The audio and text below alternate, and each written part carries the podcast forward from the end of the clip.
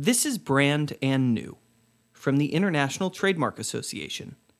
This podcast series explores changes and dynamics in the legal world, now and tomorrow, with a focus on intellectual property. Welcome to Brand and New. I am Audrey Dove. News reports have never been as science-oriented as they tend to be these days. Testing capacities, hospital medical equipment, potential treatments, and vaccine research are all over the news, and it seems that it's going to stay that way for some time, given the pretty direct and tangible stake that the public at large has in all those discussions. And as a consequence, pharmaceuticals and life sciences companies are suddenly expected to deliver solutions to solve a major worldwide health crisis. But is it really their role? And should privately funded innovation necessarily fulfill public health policy needs? My guests today are Marc Altorf and Emmanuel Gouget, both partners at the law firm Pinsent Masons, respectively in Munich and Paris. They are both specialized in intellectual property law, advising international companies on their I P management, development, and enforcement strategies. Marc has been working for the life sciences practice of international law firms for over twenty years and is now the head of I P and life sciences for Germany at Pinsent Masons. Emmanuel has also over twenty years of experience as an I P attorney with experience in the U K, in France and in Belgium. He leads the intellectual property department. Today our guests share with us their perspective on the very unique situation the life sciences sector finds itself into these days, in between the private market dynamics and the imperatives of global health policies and the public interest. So thank you very much, Marc. Thank you, Emmanuel, for joining us today. Thank you, Audrey. Thank you very much, Audrey. So with rapid testing kits, face masks, three D printed ventilators, drugs or vaccines, everyone is staring at the life science sector right now with hope that it will develop and distribute fast and efficient solutions. But for you, is it realistic to expect from pharmaceutical labs and other healthcare companies to provide solution to a public health crisis? I'm not sure whether there is a mutually reinforcing di- dynamic between privately funded R and D efforts and, and the public interest. But of course, it It seems reasonable to ask who else should contribute in solving a public health crisis, if not the key life sciences players, meaning governments, sick funds, and of course, pharmaceutical manufacturers, medical device companies, and labs. The key point for me seems to be on what terms such companies should contribute. For example, we have just advised a manufacturer of molecular tests on a cooperation with the Bavarian government regarding the development of a rapid diagnostic test for coronavirus antibodies. Certainly, that is a project that's beneficial to everybody and everybody is happy to contribute. And I'm sure that all pharma and medical device companies are willing to help, and many of them do actually help already individually and more and more in different forms of cooperation. I really concur with what, what you were saying, with maybe a, a, a bit of more optimistic uh, notes, to the extent that you say we cannot avoid having pharma companies jumping in there, and, and it's true. But it, it's even more than that. Uh, the impression these days is that in this major crisis, uh, we can see a number of very innovative initiatives in the way the stakeholders do cooperate and work and uh, search in a way together. I think we'll see later on some of these initiatives, whether that's from big pharma, whether that's from smaller biotech startup companies also, together with public research. I would take one example of them. This is one in France, whereby we've seen uh, one major biotech association, uh, France Biotech, setting up a platform called the Coalition Innovation Santé Crise Sanitaire, whereby the purpose of that, in this initiative created um, late March, is to foster innovative solution, to look and find solution to treat the uh, COVID nineteen disease. And there you would find startup companies, but also public research, hospitals, and big pharma such as AstraZeneca. And the purpose for them is to bring these people together, to be fast, and to grant some financial support to these innovative projects. So this is not to say this is new, but clearly what is, in my view, new is the pace, the, the reason there, it has been done quickly and with very direct and immediate objectives. Mm-hmm. And on the ground, uh, many pharma companies and medical technology companies uh, around the world are working effortlessly uh, to alleviate the impact of the pandemic. Do you have a sense of the way most of them intend to give access to the drugs or medical devices uh, they hopefully will deliver in the coming months in terms of licensing model? I think we, we haven't seen a really groundbreaking new approach there. However, the amount of cooperation projects we are seeing is is certainly unrivaled. I mean, there are cooperation projects uh, wherever you look. There is uh, the Call twenty-one project of the Innovative Medicines Initiative, uh, which is mm-hmm. the largest public-private partnership uh, in Europe on development of therapeutics and diagnostics uh, combating coronavirus. Uh, Sanofi and G S K joining forces as uh, very large vaccine manufacturers. There are open access projects in Germany, but also on the E U level to create single hubs for, for publicly available or freely usable information, innovations, and, and R and D results.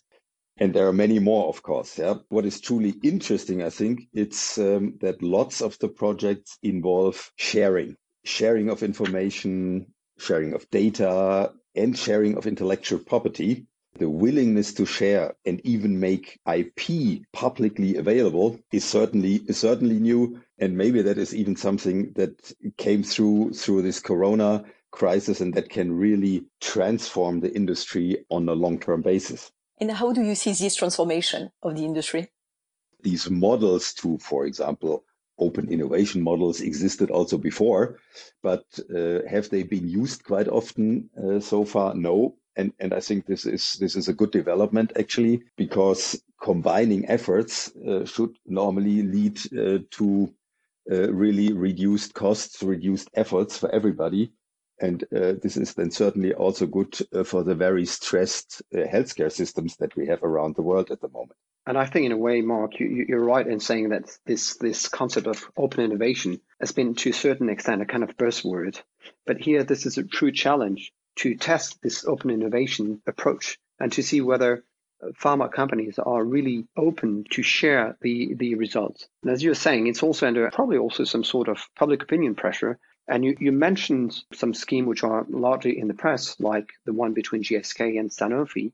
But we've seen also a number of companies recently having had to, to share in a way their I P, whether that's uh, AbbVie with their uh, Kaletra product, whether that's Roche or, or Gilead Sciences with their Rem- Remdesivir. We, we see that they have to, and they will, and, and they want to uh, to share, whether that's spontaneously or whether then this is under some sort of public opinion pressure, so to say.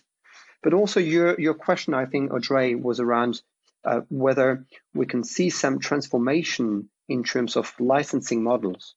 So mm-hmm. one uh, has, has been has been raised with, with some sort of open innovation approach.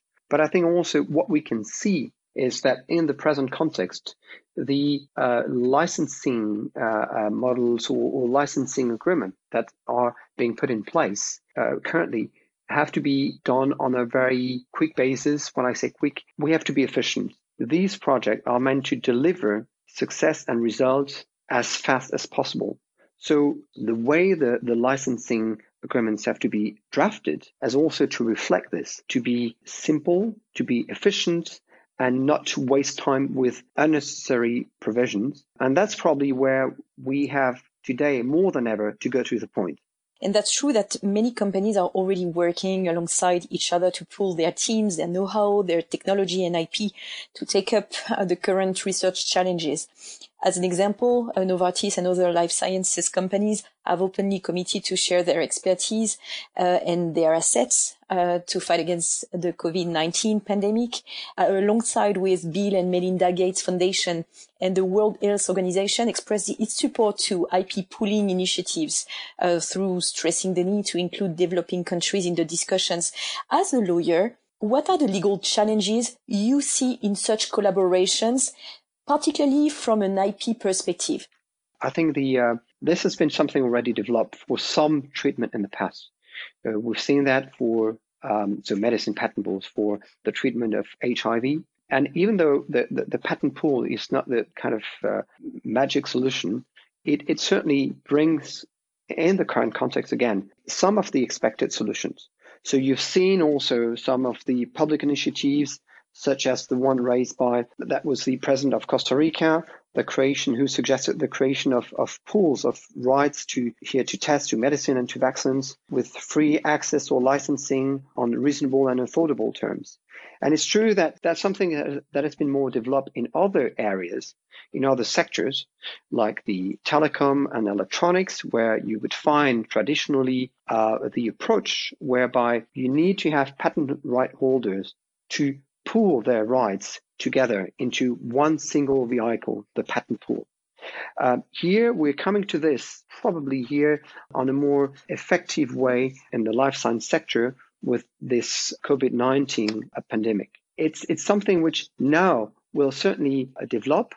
What will matter, obviously, is the terms which will govern the pooling of I P rights and the way the pool will be managed and the way the I P rights will be effectively accessible to third parties on a royalty-free basis, on some sort of frand, fair, reasonable, non-discriminatory basis. These will be the sort of challenges to be solved and addressed.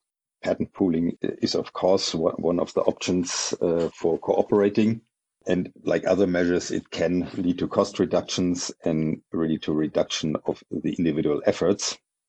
From a pool member perspective, crucial legal questions include normally what happens to the intellectual property to provide it, to be provided to the pool, meaning do I lose it entirely? Uh, do I only give it up uh, for certain procedures or treatments? How can the pool members use and exploit newly created uh, intellectual property?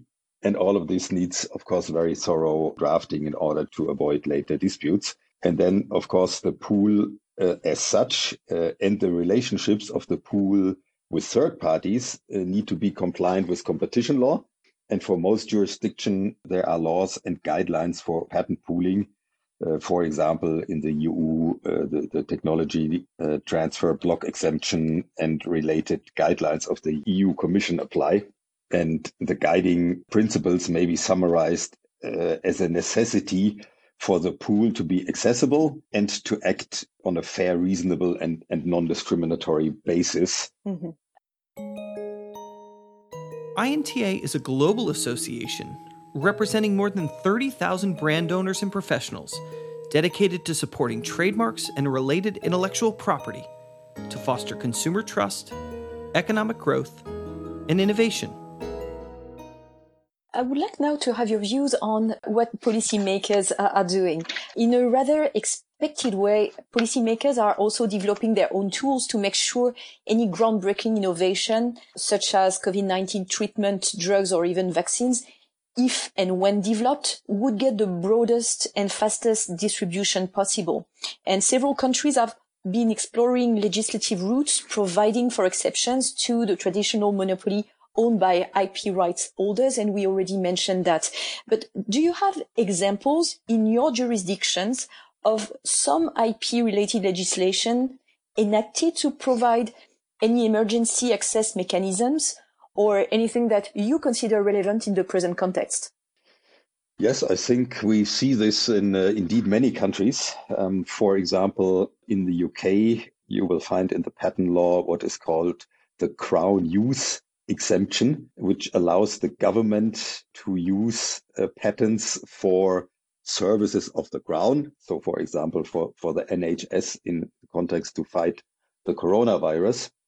And this would be uh, against a certain remuneration, but uh, in fact, the U K government could make use of, of third-party patents.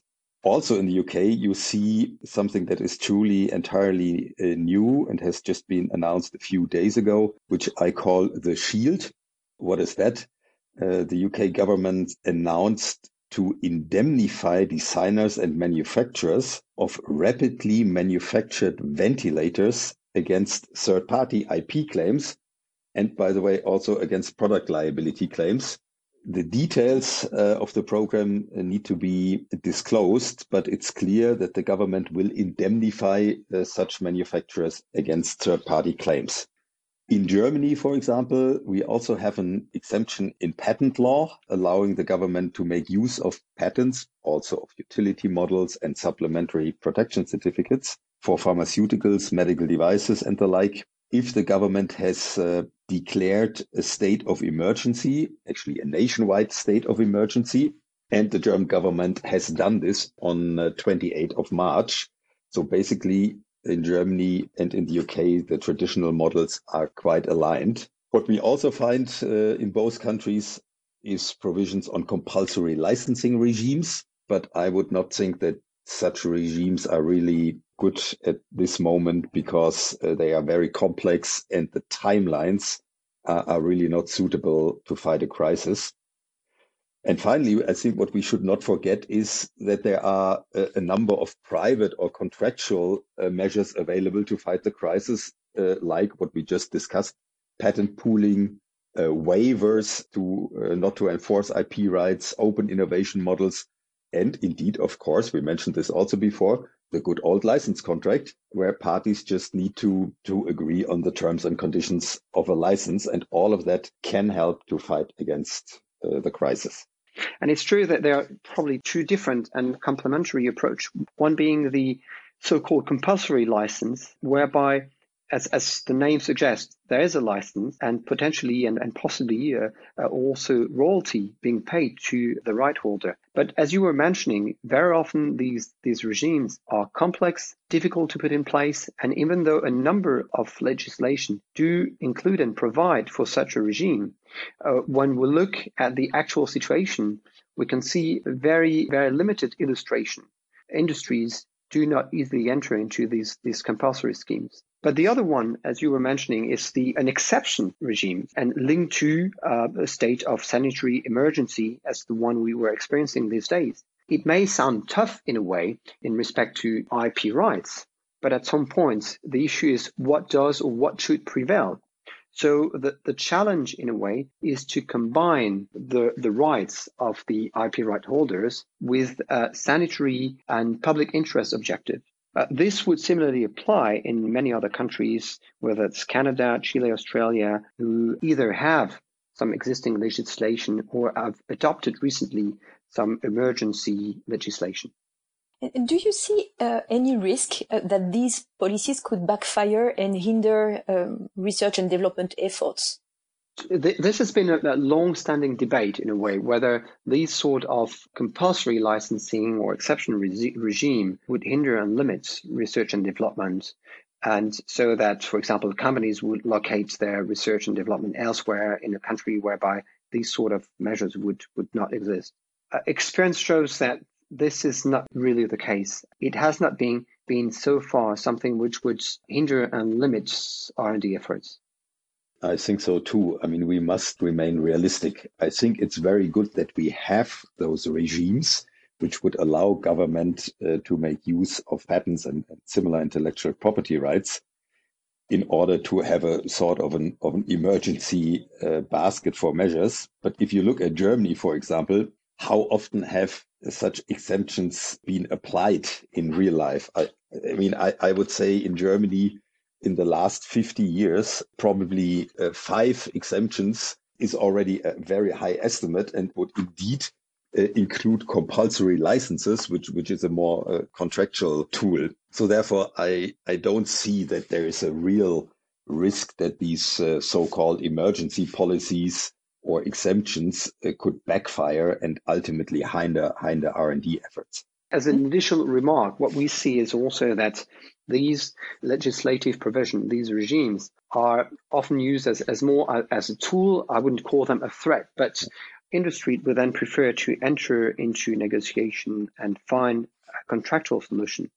Uh, the most recent one, the Kaletra produced by AbbVie, whereby Israel was uh, threatening in a way to enter such a regime. And finally, AbbVie decided to uh, to give up its uh, global I P rights on this uh, antiviral uh, drug. So th- that's an illustration of how a country may invoke an emergency patent suspension clause whereby then the industry then would voluntarily, in a way, commit into the uh, public interest. Uh, now I have the uh, few rapid fire questions for you. What is the most amazing innovation for you? These days, everything that would relate to, obviously, health, but also to the way we deal with our environment will continue to be key, even more than ever. If I take my personal view in there, I think that's all what has been around solar energy innovation has been one of the most striking and amazing innovation in my view. Not mentioning specifically one, but in that space, certainly. My favorite still the, the invention of the printing press in around about fourteen thirty-nine, because it really enabled modern life as, as we know it today. Could, could you name a word that would summarize the last decade and the one you expect for the decade that is just beginning? Well, of course, to ask lawyers to summarize something in one word is a challenge. But uh, if, if we look to the last decade, for me, maybe the word could be change.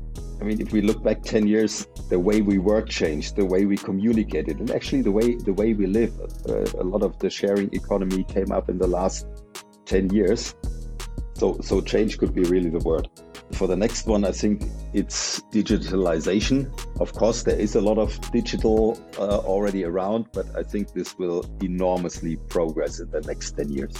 If I, if I had to quote some um, for the past, change, I like it, but I think to some extent also blind, because we've been blind on some of the reality. And now for the next decade, I think digitalization will help facing the reality and tackling the reality. That would be some of the word, in my view, for the next decade. Thank you. And the last question is, uh, maybe you would have a piece of advice to help lawyers overcome the challenging periods ahead. Stay calm and confident and be creative. That's really a good one. Uh, I think when it becomes really uh, challenging, like long working hours, tight deadlines, I mean, I always tell myself how, how lucky I'm actually that uh, I have clients uh, trusting me and my team. And uh, things could actually be really, really a lot worse than they than they are. Okay, thank you so much, Marc. Thank you, Emmanuel. Thanks, Audrey, for, for this kind of invitation. Thank you very much, Audrey. My guests today were Marc Altorf and Emmanuel Gouget, both partners at the law firm Pinsent Masons. Thank you for listening to Brand and New, brought to you by the International Trademark Association. Be sure to tune in every two weeks on Tuesday for new episodes. If you like today's podcast, please subscribe and share it. We are always looking for new people to discover Brand and New. And to learn more about I N T A, its resources and events, please visit w w w dot inta dot org.